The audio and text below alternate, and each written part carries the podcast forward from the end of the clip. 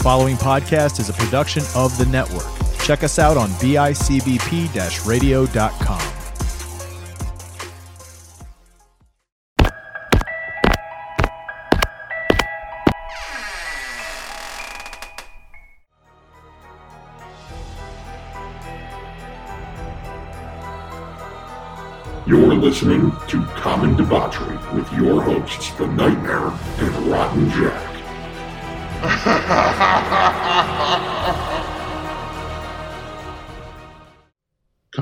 may contain mature subject matter and is intended for adult listeners only. Listener discretion is advised. Welcome to Common Debauchery, everybody. I am the Nightmare. I am joined once again by Rotten Jack. You just heard our fancy new opening. I love it. I think it should just be our new opening. Uh, Period. it it may be. It may stick around for a while. Um, I don't care if spooky season ends. Like that's just that's our, that's our opening now. It it might have to be. So It's too good not to. it is it is pretty good. I'm pretty proud of that one. So uh, it is spooky season. We are still here. We're still doing the stuff. And uh, what are we talking about today, there, Rotten Jack? Salem, Massachusetts, and the Salem witch trials. Uh, the Salem witch trials of 1692. A very dark time in American history. it was weird. It was a weird time, man. Uh, more than- really weird. More than 200 people were accused of practicing witchcraft, and 20 of them, at least, were killed during the mass hysteria. Um, obviously, we've heard of the use of mass hysteria, scapegoating. Um, like in Salem, those Salem witch trials are 100% of the time what comes up in that instance. Oh, absolutely. Uh, so we are looking through this. We got some fun facts. We got some cool trivia. Um, so the Salem witch trials were a series of witchcraft cases that were brought by local magistrates, because that's a fun word, Yeah. uh, in a settlement called Salem, which is part of Mach- the part of the Massachusetts Bay Colony in the 17th century. Uh, modern day Salem is in Danvers, Massachusetts. So present day, you would go to Danvers to visit Salem. Yes.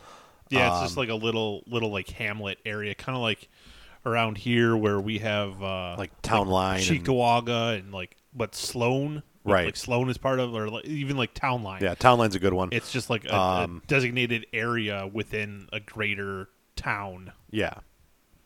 Uh, so, the context and origins of the, of the witch trials, uh, belief in the supernatural, and specifically the devil's practice of giving certain humans, which were considered witches, the power to harm others in return for their loyalty, uh, ran rampant through Europe in the 14th century.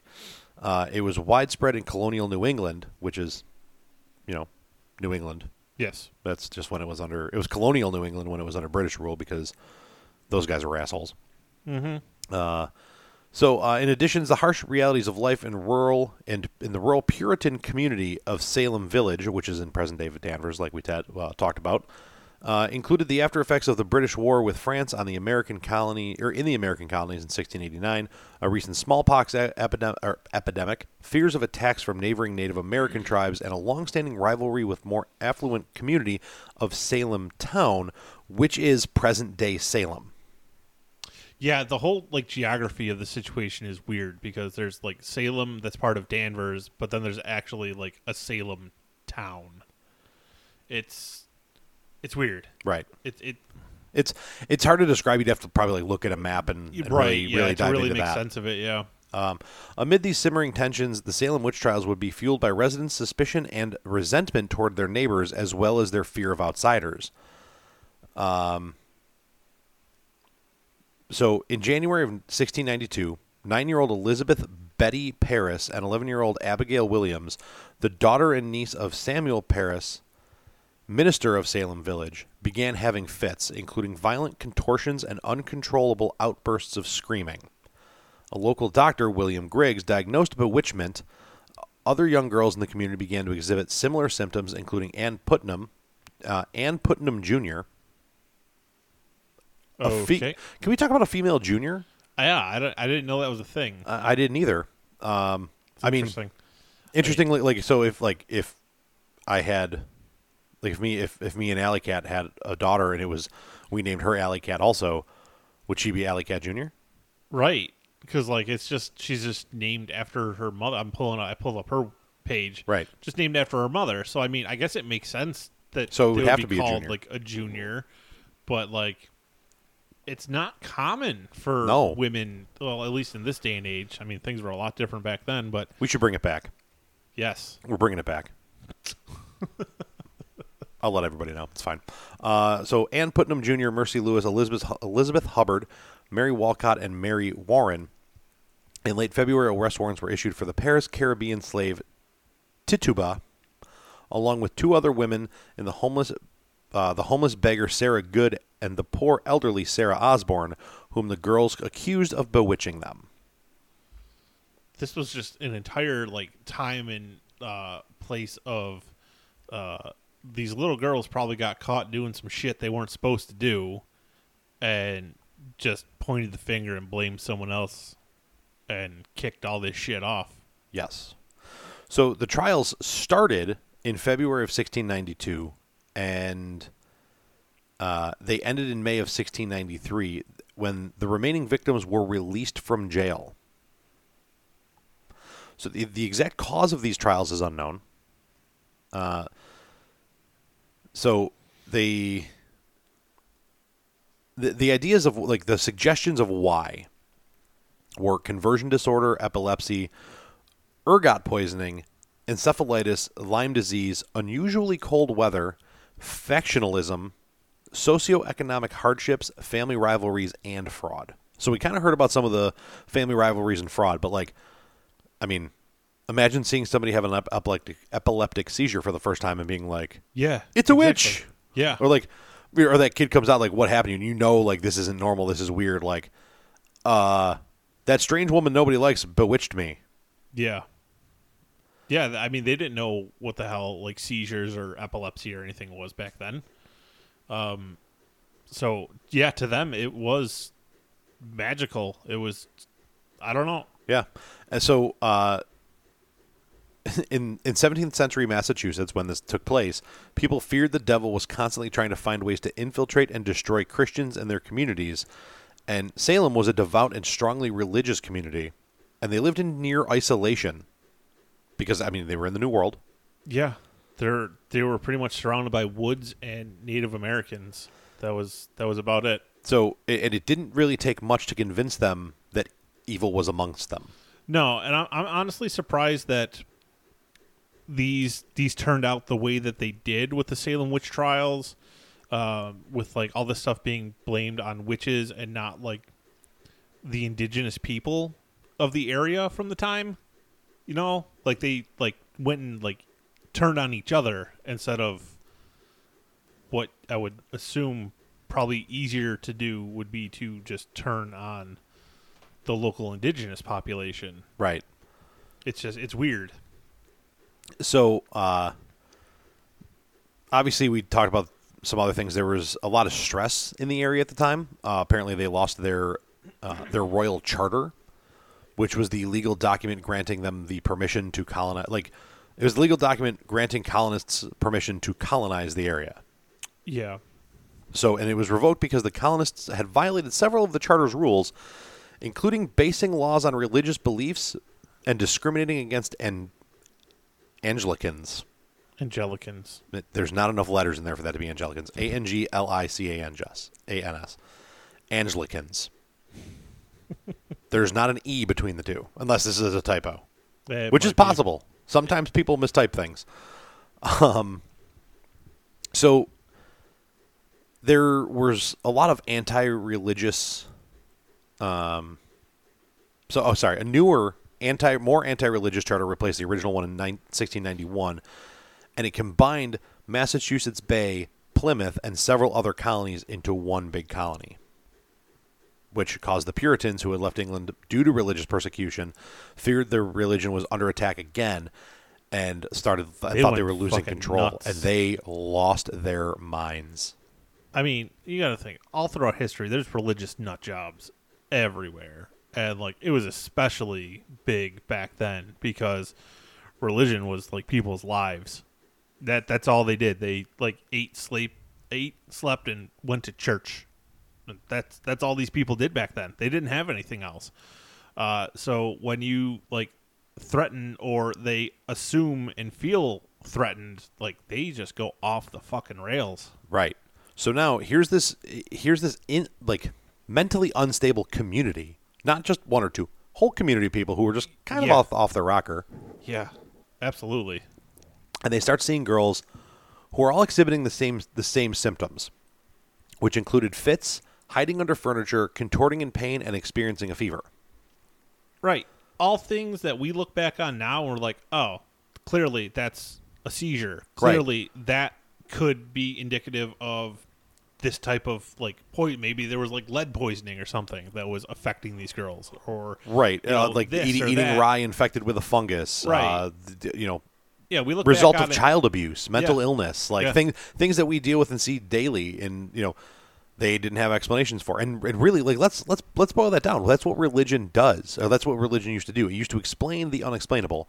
When we didn't know that, sorry, flat earthers out there, that the world was round and spun on an axis, and we but we knew that the big yellow thing that made it warm in the day went from that side over the top of the sky to the other side. What did people do? They gave religious explanations. Apollo would get in his magical chariot and drive the sun across the sky, and then Right. take it back and then do it again tomorrow. Like because they didn't understand the world and the way it spun and the stuff that we know now. No. So absolutely. what did they do? Oh, here's a kid freaking out having a fit. Uh, they were bewitched. And how many of these kids were told like, "Hey, when you get asked, this is what you say." Oh, I'm sure there was a lot of that. I'm sure there was a lot of that, especially like if, like, you know, there. It, it seems like these colonists were all starting to turn on each other before any of this even started. So now you got like the weird old lady down the street that like smells or something like that, Right. Or like showed up. Oh God forbid she. How dare she show up five minutes late to church on Sunday, right? Right. So now, like, people have ridiculous reasons not to like someone because everyone's just turning on each other. So now your kid starts having these issues. Uh, you know, as a parent, you could be like, "Uh-huh, now's now's the time. Now we can get rid of that. Right. that- we can get rid of her So- easily. So, amidst all of these girls having these symptoms, uh, the one's father, Samuel Parris, called for a doctor, believed to be Dr. William Griggs, to examine the girls.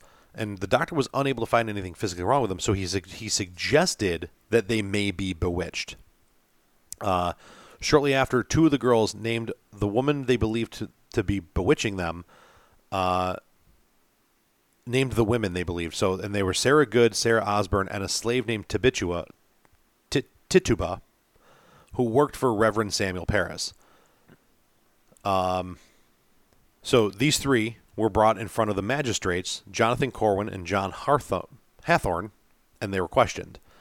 Uh, even as their accusers appeared in the courtroom in a grand display of spasms, contortions, screaming, and writhing. Good and Osborne denied their guilt.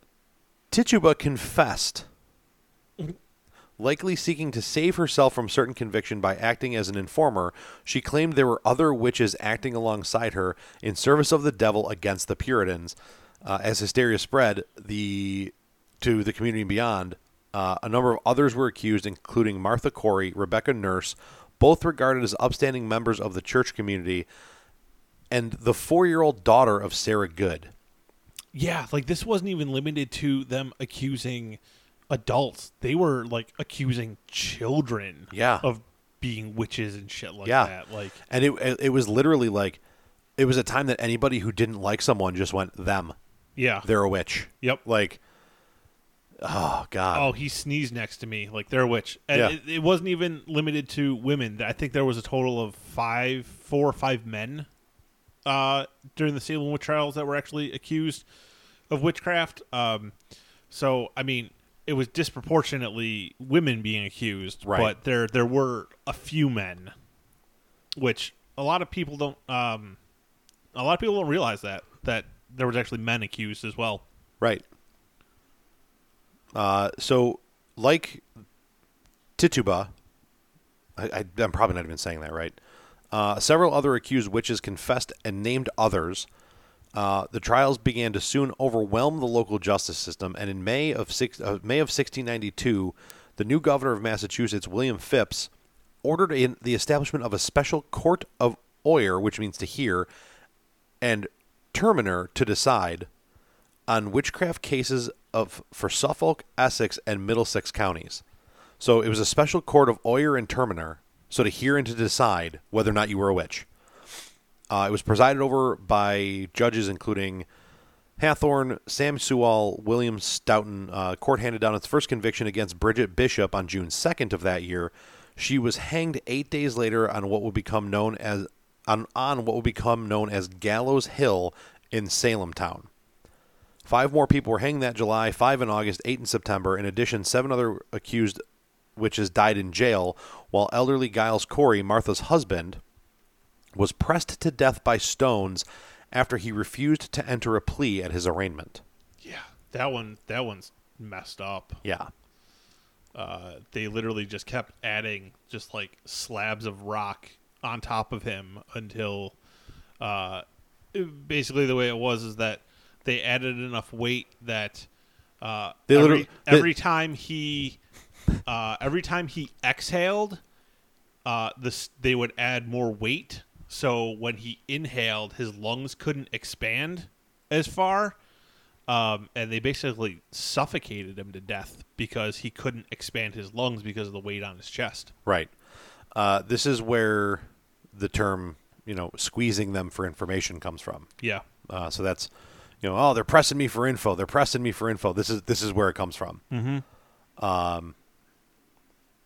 So I mean, the list of people that were accused is insane. I think it's like it's, it's a list of like over two hundred. It's over 200. 200 over two hundred, and I think thirty of them were uh, executed. yes. Thirty ish. So, um, yeah, so the number of accusations and arrests began to decline in June, but still continued, and soon the local jails held more than 200 accused witches. Uh, due to over- overcrowding, the accused were kept in multiple jails in Salem Town, Ipswich, Ipswich and Boston. Uh, Salem Jail was located near the center or the corner of Federal Street and St. Peter Street. It was a small wooden structure with a dungeon underneath. Uh, since they were accused since the accused were considered to be dangerous, they were kept in the dungeon, chained to the walls, because jail officials believed it would prevent their spirits from fleeing the jail and tormenting their victims. Mm-hmm. Because that's how it works. Oh man. the more you read into this, the Oh, more you God. realize like how messed up it actually was. So pretrial examinations were held in the Salem Village Meeting House in Reverend Samuel Parris's house in Salem Village, in Ingersoll Tavern at Salem Village, and in Beadle's Tavern in Salem Town. The accused were questioned by a judge in front of a jury, which decided whether or not to indict the accused on charges of witchcraft. If the accused was indicted, they were not allowed a lawyer, and they had to decide to plead guilty or not guilty with no legal counsel to guide them. Yeah, this was also a time where women didn't have Right. rights, Right. At, like in general, so that that doesn't surprise me. so Bridget Bishop was the first person to stand trial. Um, she had been accused of witchcraft years before, but was cleared of the crime.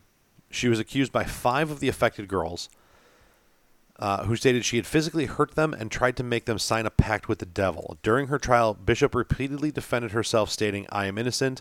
I know nothing of it. I have done no witchcraft. I am as innocent as the child unborn.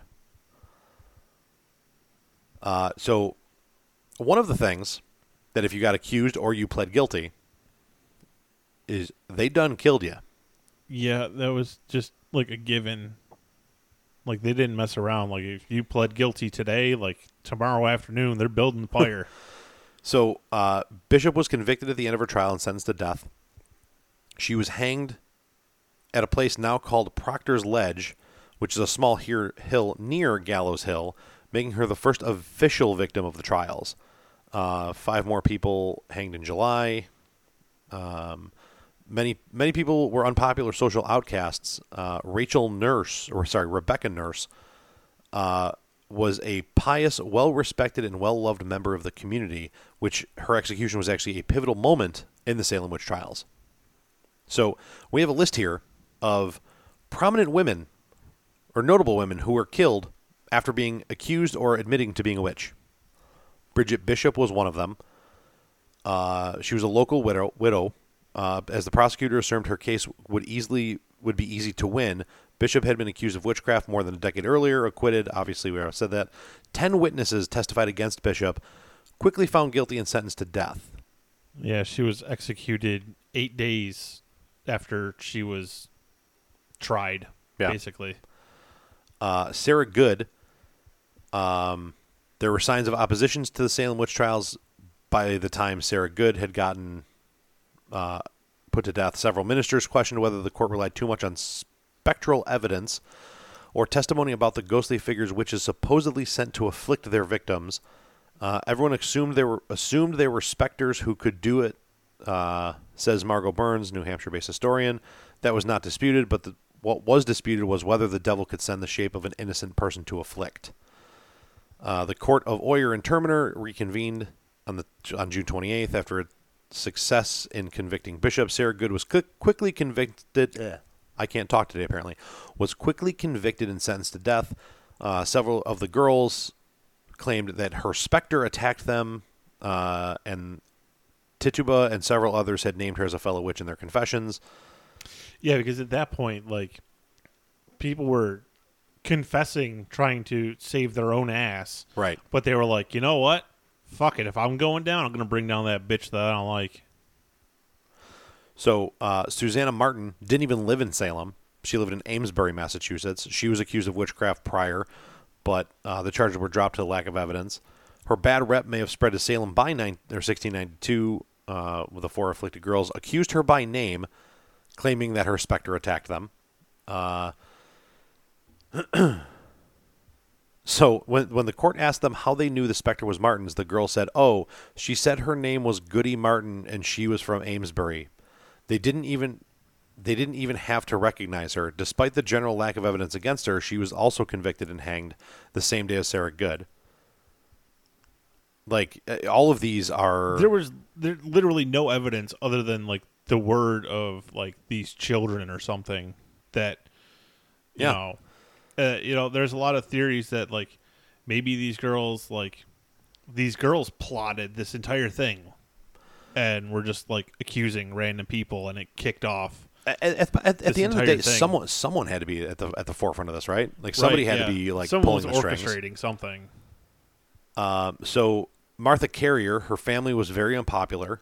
Uh, she was memorably called a rampant hag who aspired to be "quote unquote" the queen of hell. Uh, she was convicted in the same session as two prominent male victims to the witch hunts, John Proctor and Reverend George Burrow. Uh, people suspected of being the ringleader of the Salem witches. On August 19th, Carrier went to Gallows Hill along with Proctor, Burroughs, and two other men. She was the only woman executed that day. And Martha Corey, like Rebecca Nurse, Corey was far from the usual witch suspect. Uh, she was not a poor outcast. She was a covenant, covenanted member of her church, considered an upstanding member of the community. Uh, she attracted suspicion after she tried to stop her husband Giles from attending one of the early examinations of the witch trials, even going so far as to hide his saddle. Shortly after, one of the afflicted girls accused her of bewitching her and turning her blind. Uh, her defiant attitude turned court officials against her, and Giles refused to corroborate her testimony and even testified against his wife. Oof. Yeah but i mean that Uh, dude uh, got what was coming to him later on because they least crushed in- him to death At least until he, he himself was accused less than two weeks after Martha was found guilty, and he was pressed to death after refusing to enter a plea. So, yeah, there you go. Uh, so it wasn't just your random vagabond. Uh, it wasn't just people who, I mean, it sounded like people who they wanted to get out of the way. Right. Yeah. It sounded like they had, like, for lack of a better term, they whoever was orchestrating this had a hit list, and they were just running down it. Right. Like how some of these other people, like that lady that lived in like Amesburg or whatever, how she ended up on it because that's not I- even remotely kind of near.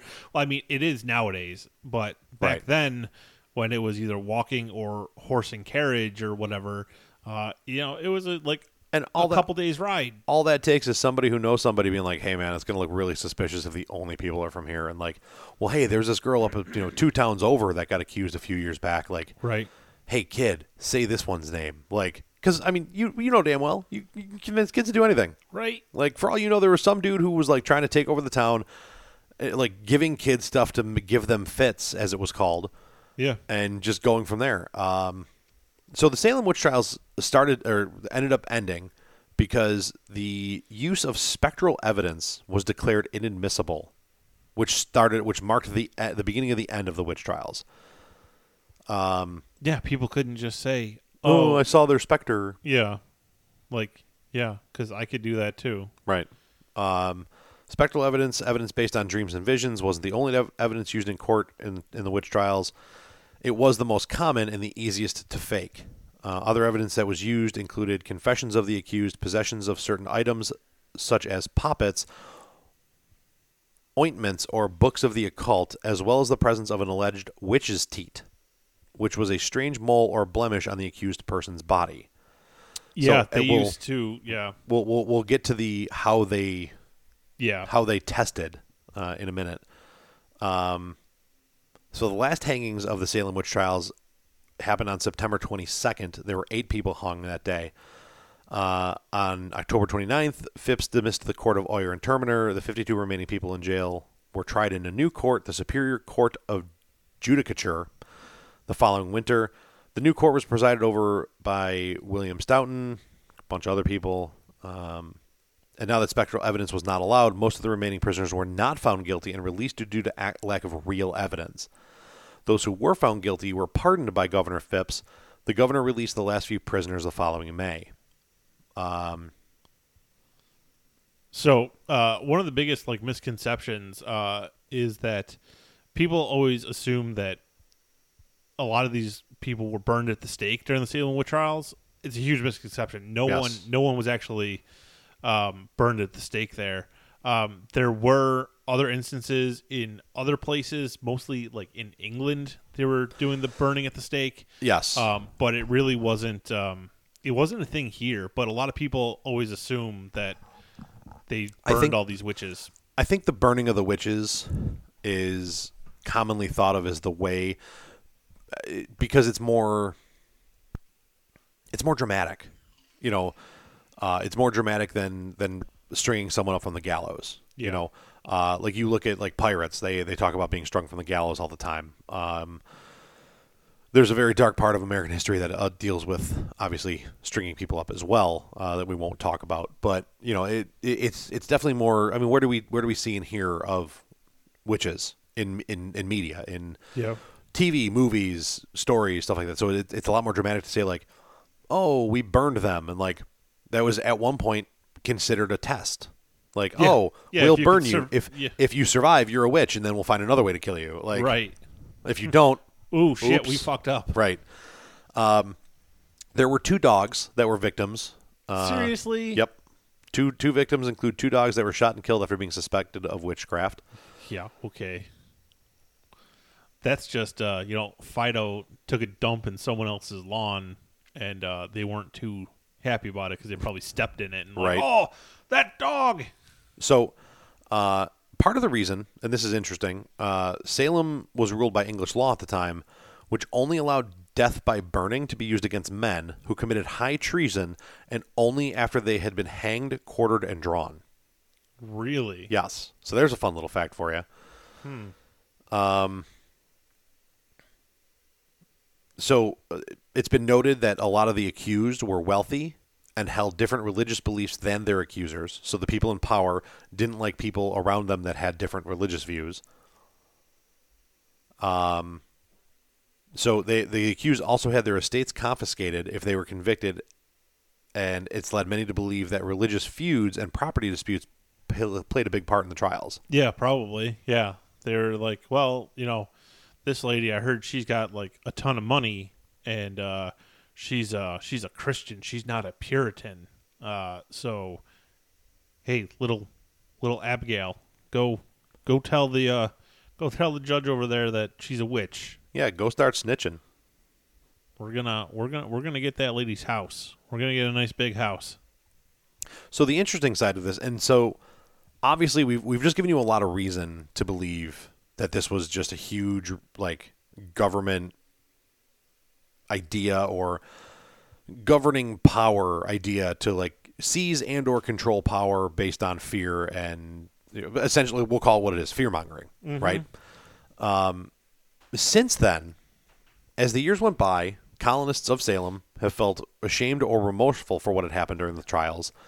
And since the trial, trials have ended, the colony began to suffer many misfortunes droughts, crop failures, smallpox outbreaks, and Native American attacks, and began to wonder if God was punishing them for their mistake. So, the interesting side of that is other people have speculated that you they actually there were actually some witches that were Yeah. accused and in turn Right. taken out and that other witches were then you know quietly but you know conveniently condemning the colony for what they did Right. Yeah, because like I mean, I think I said this in one of the earlier episodes that we talked about when we brought this up about witches. But like even if you thought someone was a witch, uh and you thought that they could kill you from beyond the grave or like damn you from beyond the grave, why would you test that theory? Just leave them be. you know if somebody looked at me today and said i am a acting like active practicing witch old school salem witch style witch i'd be like all right good for you and walk away Right. You know what I wouldn't do? Tell a goddamn soul. You know why? Because if I do, and it ends up being the reason they end up getting, I don't know, drawn and quartered or something, uh, I don't want to be the guy that was the reason for it. Right. Which means they're gonna mess with me for the rest of my life. I would legitimately like befriend them. Yeah. hey man, want to hang out? Want, want come out? Want to come on a podcast? right? Be like, hey, listen, just don't like turn me into a frog or something like that. Like, we're cool. Listen, if if being a frog is good enough for Thor, being a frog is good enough for me. Yeah, all right.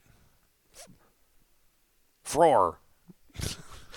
um, so on December 17th, 1967, or 1697, Governor Stoughton issu- issued a proclamation in hopings of making amends with God. Um, they held a day of prayer and fasting, and it was day day of the official humiliation. Um, they basically they read a public apology. Um, And how many years after the fact was this? so this was in 1698, so five Six years after. five, six years, yeah. Uh, in 1706, Anne Putnam Jr. also issued a public apology for her role, uh, particularly in the case against her neighbor Rebecca Nurse. Um, and I actually have it in front of me. I'm not going to read it all because I don't, I just don't care that much. Uh, and in 1711, the colony passed a bill restoring some of the names of the convicted witches, witches and paid a total of 600 pounds in restitution to their heirs. Uh, some families of the victims did not want their family member listed. Not every victim was named. Uh, it clear it, the, the bit lists cleared the name of a bunch of people. Um, Too little, too late. yeah. Uh, some of the law enforcement involved in the witch trials were being sued.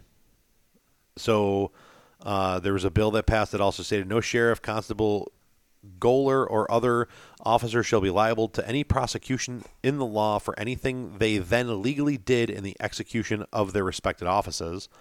So there's a kind of a free pardon. Mm-hmm. Uh, in 1957, the state of Massachusetts officially apologized for the Salem witch trials and cleared the name of some of the remaining victims not listed on the 1711 law. Uh, and so it, it said one Anne Pudeator, and certain other persons yet not listed the other vic- yet did not list the other victims' names. Uh, in November of 91, Salem Town officially announced plans for the Salem Witch Trials Memorial in Salem. Uh, at the announced ceremony, Arthur Miller made a speech and read from the last act of his 1953 play, The Crucible, uh, which was inspired by the trials. Um, they unveiled it at the 300th anniversary. Yeah, Salem is definitely one of those places I definitely want to go. me too. 100% I want to go and just walk, like this time of year, though. Yeah, like Halloweeny time. Yeah. Halloweeny. He said weenie. So Alley Cat just suggested a, a common debauchery road trip. I'm down. He's on board. You don't, you don't, you really don't got to twist my arm that hard to sell me on that one. Yeah, no kidding.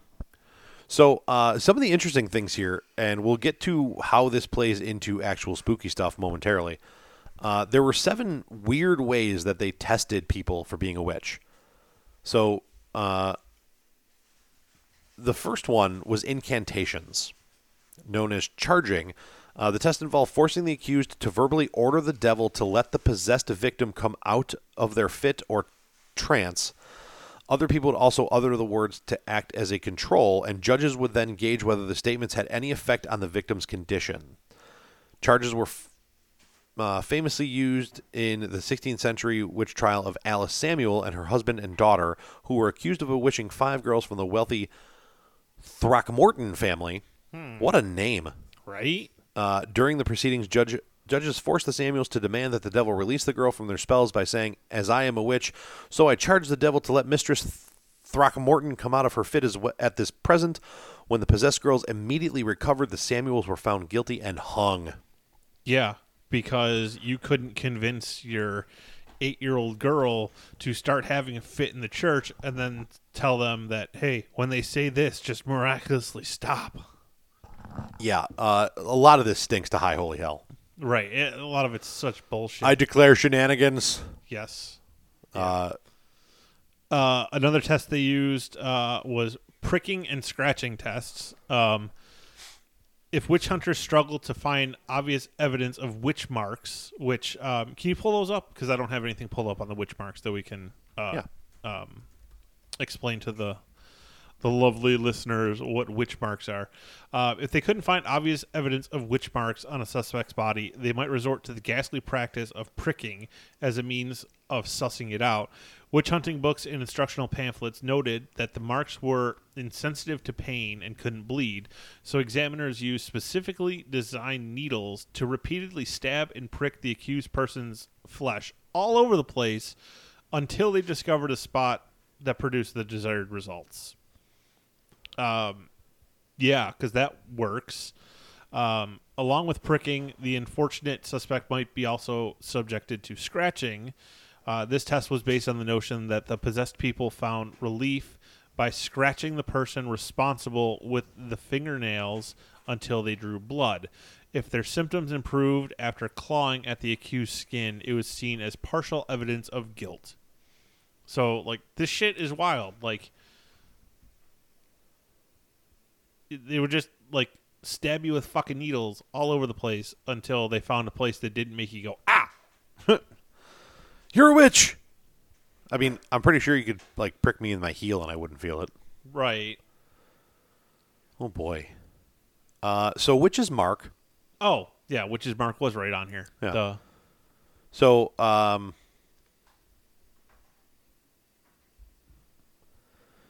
witch hunters often used their sus- or had their suspects stripped and publicly examined for signs of unsightly blemish that witches were said to receive upon making their pact with Satan. Uh, the devil's mark w- could supposedly change shape and color and was believed to be numb and insensitive to pain, which is why they used the pricking. the pricking thing. Uh, prosecutors might also search for the witch's teat, or an extra nipple allegedly used to suckle the witch witch's helper animals. In both cases, it was easy for even the most minor physical imperfection to be labeled as the work of the devil himself. Moles, scars, birthmarks, sores, super uh, supernumerary supernumerary nipples, and tattoos could all qualify. So examiners rarely came up empty-handed. In the midst of the witch hunts, des- desperate villagers would sometimes even burn or cut off any off uh, offending marks on their bodies, only to have their wounds labeled as proof of a covenant with the devil. Right, because nobody is born with zero fucking birthmarks or blemishes or like defects on their skin. So uh, they were often described as being either flat or raised, red, blue, or brown lesions, sometimes like a flea bite, sometimes in the shape of an animal footprint, sometimes like a teat, or sometimes found in addition to a teat. Yeah. To a teat, teat, teat, teat, teat, teat. God, there was a lot. There was just a lot of times to say the word teat, and I had to. I had to get it out. So, uh, yeah, that was pretty much like if they basically. It sounds like if you were accused, they found a way to say you were. Right. There like there there was no way to beat that test because like like I said everyone's got some type of birthmark or Right. you know mole or something like I got Mole, mole, I got one right on the inside of my arm there. Yeah, I got You a know, couple on my arms. I mean, Yeah. you know, you get a skin tab at the wrong time, or like, Right. Oh, then, yeah. you, then you get rid of a skin tab, and they're like, "Oh, mark of the devil!" Like, Yeah. uh, Uh, one of the most bizarre ones, and this one's just utterly disgusting. woof. Witch cakes. Uh, a bizarre form of counter magic, the witch cake was a supernatural dessert used to identify suspected evildoers. In cases of mysterious illness or possession, witch hunters would take a sample of the victim's urine, mix it with rye meal and ashes, and bake it into a cake. Uh, yeah, because a piss cake sounds so fantastic. Gross. Uh, uh, this stomach turning concoction was then fed to a dog, the quote familiars or animal helpers of witches, in hopes that the beast would fall under its spell and reveal the name of the guilty sorcerer. During the hysteria that preceded the Salem witch trials, the slave Tituba Yep. famously helped prepare a witch cake to identify the person responsible for bewitching the young Betty Parris and others. The brew failed to work, and Tituba's supposed knowledge of spells and folk remedies was later used as evidence against her when she was accused of being a witch. And that's why Uh, snitching never never ends well for anyone. No. Like, clearly, snitches got stitches there, or snitches just got dead there. there, there was no stitches. No. No. Snitch- snitches got dead. Snitch is going to die. Uh, so the touch test, uh, it worked on the idea that the victims of sorcery would have a special reaction to the physical contact of their of the evildoer. Uh, in cases where possession, uh, the possessed person fell into spells or fits, the suspected witch would be brought into a room and asked to lay a hand on them. A non-reaction single signaled innocence, but if the victim came out of their fit, it was seen as proof that the suspect had placed them under a spell. Touch test played a famous part in the 62 trial of Rose Cullender and Amy Denny, two elderly women charged with bewitching a pair of young girls. The women or the children had been suffering from fits that left their fists clenched so tightly that even a strong man couldn't pry their fingers apart. But early tests showed that they easily opened whenever Cullender or Denny touched them. To ensure the reaction was genuine, judges had the children blindfolded and touched by other members of court. The girls unclenched their fists anyway, which suggested they were faking, but even this was not enough to prove the women's innocence. Cullender and Denny were both later hanged as witches. Yeah, there was just there were so many fucking shenanigans going on with this. Like these kids were lying. Oh God, yeah. Like, listen, this was part of a we want to get certain people out of the way, Right. Yeah, yeah. And it just and it just got out. It, uh, it it sounds like it was something that was like we need to get certain people out of the way. It got out of hand, and then the people who like perpetuated it weren't like ever held accountable for it. They were just like and got to walk away. Yeah, yeah. Um, next one is the prayer test. Uh, medieval wisdom held that witches were incapable of speaking scripture aloud. So, accused sorcerers were made to recite se- selections from the Bible, usually the Lord's Prayer, without making mistakes or omissions. While it may have been simply a sign that the suspected witch was illiterate or nervous, any errors were viewed as proof that the speaker was in league with the devil. The twisted test of public speaking ability was commonly used as hard evidence in witch trials. In 1712, it was applied to the case of Jane Wenham, uh, an accused witch who supposedly struggled to speak the words "Forgive us our trespasses" and "Lead us not into temptation" during her interrogation. Still, even a successful prayer test didn't guarantee an acquittal. During the Salem witch trials, uh, the accused sorcerer George Burroughs flawlessly recited the prayer from the gallows just before his execution. The performance was dismissed as a devil's trick, and the hang- hanging proceeded as planned. So, like this shit, like you couldn't you couldn't beat it because either you stammered and stumbled because you were nervous, or maybe you just were really not good at speaking. Maybe you just had a natural stammer or something like that, uh, and you were screwed that way, or you you you passed the test and you recited it perfectly, and they're like, "Nope, devil's trick." Yep, work of the devil. You shouldn't you shouldn't have been able to do it, but you did, so you're guilty. Like Right. What? Yeah. So the last one is probably the most famous. It's the swimming test. Uh, you were basically bound. Uh, some of the some of the stuff that I found on this is you were bound uh, your wrists together and then your ankles together, uh, your wrists behind your back and your ankles together. Uh, the one thing I read was that your right thumb and your left big toe were tied together, so you couldn't swim Yeah. uh, and basically you were just thrown in the water. Yeah. And if like you you had a rope around your waist, and if you floated, it was your body rejecting the quote unquote holy water. and uh, not allowing yourself to be submerged. And if you sank, you were innocent, and they would pull you out. But more often than not, you actually drowned anyway. So Right. they were like, "Oops, Yeah. our, our bad."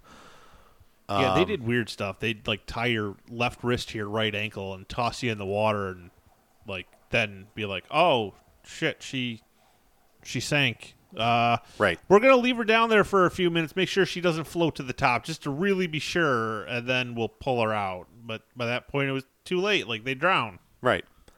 Uh, and this this is a a continuation of the cucking stool or ducking stool, if you will. Um, and it, that stemmed from medieval times. In the 18th century, it was a way to establish whether a suspect was a witch. Uh, stools were first used for this purpose, but ducking was later inflicted without the chair. And this is where they tie the thumb to their the, like right thumb, left big toe, tied like tied around the waist. And it was really just because building the mechanism was tough. Right. Yeah. Uh, and it was easier just to throw you in a pond of water as opposed Right. to a, sta- a, a chair on a on, a- on a basically a battering like- ram. It was like it, was a fucking chair on a teeter totter that they would dunk you in the water and So uh, we we've come a long way, and this is the entire history and tale of the Salem witch trials, which I know a lot of people know about, but I don't think they know about. Right, Like there was a lot of things in here I didn't know about. I I've I've always heard of them. I was new. Uh, so where does the spooky stuff come in? So uh, I have a list here of the ten weirdest Salem myths and legends. ooh. Uh, number 10 is the Curse of Melas. Uh, the myth. Did you know that the town of Salem got its name from an evil warlock named Melas? It's true. No, it isn't. Not in the slightest. Uh, the story goes that the person tried to curse the new settlement of Naumkeag, and by naming the city his name in reverse, uh, he would never be able to set foot inside the walls, thus making it safe forever. The reality of that is gen- generally accepted history of the naming of Salem comes from the Hebrew word of shalom, uh, making the Salem the city of peace. Yeah, because it was a real peaceful in 1692. Yeah, uh, and there was uh, basically saying that the the term warlock had fallen out of regular use by that time. So um, then there's the Seven Gables secret stairs. Uh, for as long as you know, what, I'm not going to do the reality of it. We're just going to read the myths. Yeah. it's more fun that way. Uh, so the myth is for as long as people have been giving and taking tours of the House of Seven Gables, which is one of the haunted sites you can visit when you go to Salem, the story has gone that the secret staircase was used for just about everything from smuggling freed slaves through the Underground Railroad to hiding secret native lovers for midnight trysts. We get it. It's it's a cool, spooky staircase that is beautifully hidden, and so of course it must have had some sort of exciting story behind it. Um, the Black Houses. The myth, the creepy, dank paint job of the older houses in Salem is always commented upon upon the tourists and locals alike. There's admittedly a lot of stories of why this is such a common color, but one that takes the cake is that they were stained a they stained dark with the blood of the natives in order to scare them away and prevent raids. this is one of the oddest things that we've personally ever heard in Salem, and the most commonly traced back to the people talking about the gables for some reason. Um, again, we're not reading the reality. If you want to look it up, look it up yourself. But I mean, you want to talk about like weird, creepy stuff, like painted, like painting a house in the blood of the people you've killed to scare other people. That is some Vlad the Impaler type shit. Yeah. Well, I mean, it kind of goes along with the the like making a, a a drinking goblet out of the skull of like an enemy you killed on the battlefield. I vote that if that still happened, more or less people would be assholes. Yeah. Yeah. I'm just saying, if you if you got to drink out of the skull of your fallen foe, people would be less likely to become your foe. right. Uh, the graveyard tunnels. Beneath the old Burying Point Cemetery are a series of tunnels that used to be connected with the Salem Harbor. Used for smuggling or simply unloading ships, these tunnels would flood with high tide. When digging graves, they would simply open up shafts to these tunnels, and as the priests would ask the mourners to look up to the heavens, they would unceremoniously dump the bodies down the shafts to be washed out to sea. Whoa. Hey, what's that over there? Look up. Look up to the heavens. Do it now. That's brutal. what the shit? Oh, no women in heaven. The myth. Apparently, at some point, there it made sense for the Puritans to even mess around with trying to save the female of the species from their original sin, and as such, it was taught that no women were allowed in heaven. In fact, if you look at the gravestones in Salem, you can see, clearly see skulls on many of them, which was a sign of a heretic or a woman, and meant that whoever whoever was interred there had a one-way ticket to hell. Let's be honest, like the Puritans were like the nuttiest whack jobs of Yeah. any type of like Christianic faith. Uh, and there's probably like that it it's good reason that they're like no longer around because they were fucking nuts. Yeah, they were loony. Uh, the torture dungeon of George Corwin. The George Corwin, the nephew of witchcraft trial judge and witch house owner Jonathan Corwin, became infamous for torturing the imprisoned accused. Most famously, in the case of Giles Corey, he who endured uh, peine forte et dure, a pressing of stones upon his chest for three days, while Sheriff Corwin reportedly repeatedly asked him to enter an official plea before his God and his country, which Corey had refused to do in a court. Uh, George Corwin was so sadistic and enjoyed torture so much that he had a secret dungeon below his home where he could carry out his fiendish desires whenever he wished. Uh, there's basically the reality says there's no actual proof, but they can't. They can't. It's plausible. yeah. I mean, let's be honest. Like back then, like people that were in power usually were like you know, They they, were- they, they push the envelope a little bit. they were really messed up. Like they'd accuse people of all this stuff, but they're doing worse shit in their basement. yeah, it's called a little sleight of hand. Don't Yeah. look what I'm doing. Look over there. It- uh, Yeah. We actually use it in modern politics quite a bit. Yeah. Uh, the fake cemetery. The cemetery on Charter Street, known as the Old Burying Point, is not a real cemetery at all. It was built for scenes from the Disney holiday favorite Hocus Pocus and is set up every October as a set for tourists to enjoy. No one is actually buried there. So, I okay, the reality this one is as pervasive as it is frustrating. Black Cat Tours is part of the founding of the Friends of the Downtown Historic Cemeteries group, cemetery salemcemeteries.org. And as such, we have worked on getting grants and promoting advocacy for the historic cemeteries here in Salem. The Charter Street Cemetery dates back to the 1630s, is likely the third oldest cemetery in the country, final resting place of two witchcraft child judges, members of the Mather family, Revolutionary War heroes, and even a Mayflower pilgrim, all of whom have fantastic stories. We assure you the Old Burying Point is very much a real cemetery, and we hope that you will treat it with the respect it deserves and a true historic landmark and a place of reflection. So that's not the like. I mean, I'm pretty sure that was act like that was used for that movie. Mm-hmm. Um, but it's not the sole purpose of it. So like that one's more. It does exist, and people are buried there. Right. Speaking of, you know they're making Hocus Pocus too, right? Yeah. I don't know, man. Sometimes it's. I feel like it's been too long. it's okay to let things go. Like what do you like? There's nothing wrong with the original. Why do we need to make a sequel? And what's the premise? Like the three witches died. Yeah. What's like? What's the apps? Like what? What are you going with here? Like did they turn to the dust but not really die? Like come on. Well, I mean, let's be honest. Like, how many times did they kill Jason Voorhees? And like every like new movie, they find a new way to bring him back from the dead. Yeah, but the difference is like one. I mean, they killed Jason Voorhees. Like it was never known whether he was actually dead. It was just assumed. Like you we literally watched these three witches vaporized. The one turned to stone and then vaporized. Yeah. Like, come on. Uh, Tituba, the secret voodoo queen. Tituba was one of the first people to be accused of witchcraft during the trials, was secretly teaching the girls black magic and voodoo. In fact, she was famous in her home country of Haiti as a voodoo queen, and the whole purpose of her coming to the Massachusetts colony was to subvert the children to be voodoo practitioners. Um, so this one apparently has some some like some little bit of truth to it. However, she was she didn't come here. She was a slave. Right. Uh, they didn't send her here to corrupt the children. Like she was dragged here. She was accused of all of those things, obviously. Uh, is what caused the hysteria. We've already touched on her. So that one's got a little bit of truth to it, at least something. Um, number the, the second one, or la- second last one, the bodies under the witch house when the Corwin house of Jonathan Corwin was moved back to the 1940 in the 1940s to accommodate the widening of the street underneath the original hearth were several bones. These were thought to be hidden bodies, and the town was in an uproar over the hidden corpses in the basement of the witch house. Uh, this one has the most historical fact behind it. That's all I'm going to leave it with. Yeah. And uh, ergo, uh, ergo poisoning, or the case of the drugged bread. Uh, The myth is this is without a doubt the most common bizarre myth in Salem. Once again, could have had its own blog post, from what I'm reading off of, obviously, uh, but would we would be digress in not including it on the list. The theory of ergot poisoning is that there was a type of mold that grew on the rye in the colonies uh, that the colonists of Salem used to make their bread.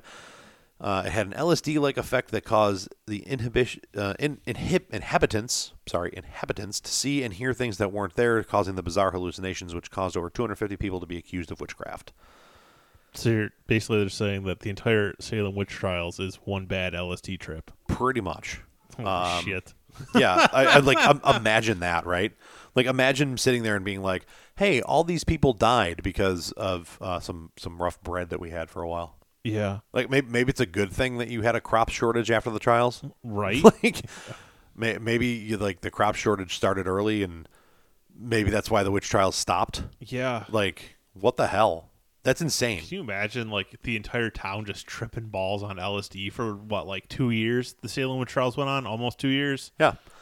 Like holy shit! And uh, like this, like Salem, the Salem witch trials, and like the town of Salem itself have been in pop culture all over the place. There are any movie that involves witches, and that's based in the U.S. has some connection to Salem. Absolutely. Um, they've done, I believe, two different uh, what are uh, seasons of American Horror Story that tied to witchcraft and in turn to Salem uh, Yeah. between Covenant and the one was called Salem, wasn't it? no, Or was it in Salem?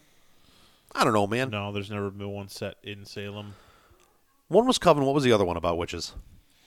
That was Apocalypse, but they Got it. were. Um, it was basically just like a continuation of the same witches from Gotcha. uh, Covenant. Gotcha. Gotcha. Gotcha. Yeah. So Coven. Yep. And then Yeah, Coven. Uh, Roanoke had some some tie to witchcraft, but only kind of right. Uh, yes and no, but it was that was all that had nothing to do with like any kind of relation to Salem because that was all about the Just the colony of the Roanoke. the, the Roanoke. what about cult? Did that have anything to do with anything? No, cult was um, just all about uh, this sadistic Gotcha. cult. Basically, had a lot of ties to uh, like flashback scenes of like Jim Jones and uh, Jonestown drinking the Kool Aid and Gotcha. uh, which we're going to do a whole episode on cults here. Uh, so we'll talk about that stuff. There's some really interesting stuff there. Sure is.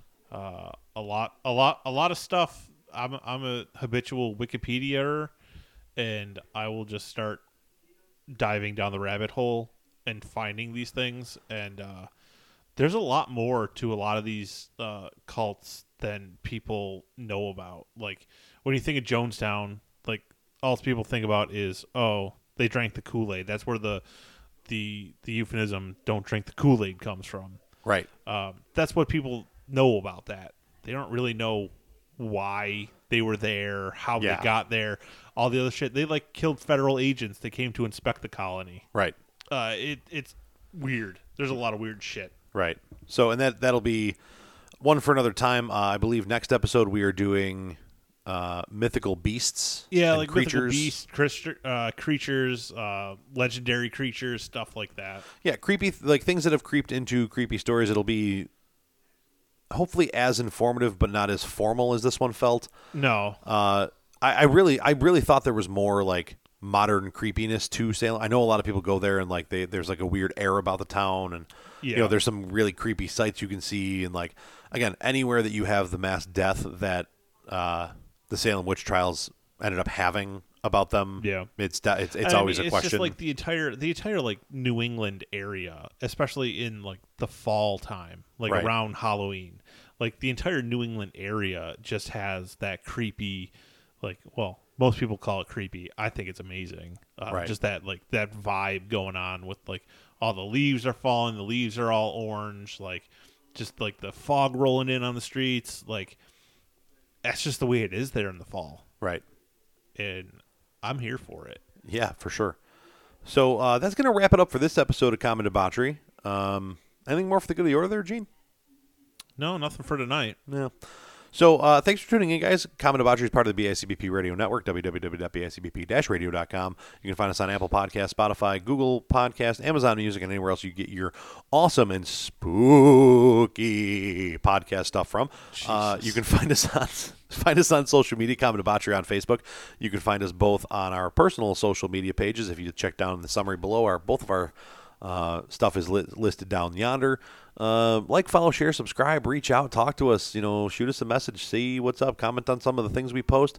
Uh, which again, we keep saying we're going to be better about posting stuff, but we have yet to do so. Uh, but we're trying. You know, we're we're getting there. So, uh, thanks for tuning in. We'll be back next week with more cool, creepy things as we lead up to our super awesome Halloween episode. And uh, uh, I guess with that, I'm the Nightmare, And I'm Ron Jack. and this has been Common, Debauchery. Yes, I got it right this time. In a post apocalyptic world, decimated by a global pandemic, two men will arise to talk about movies. Featuring the Quote King, Austin Kelm, the Wizard of Jaws, Derek Jaws. They are the Podducers.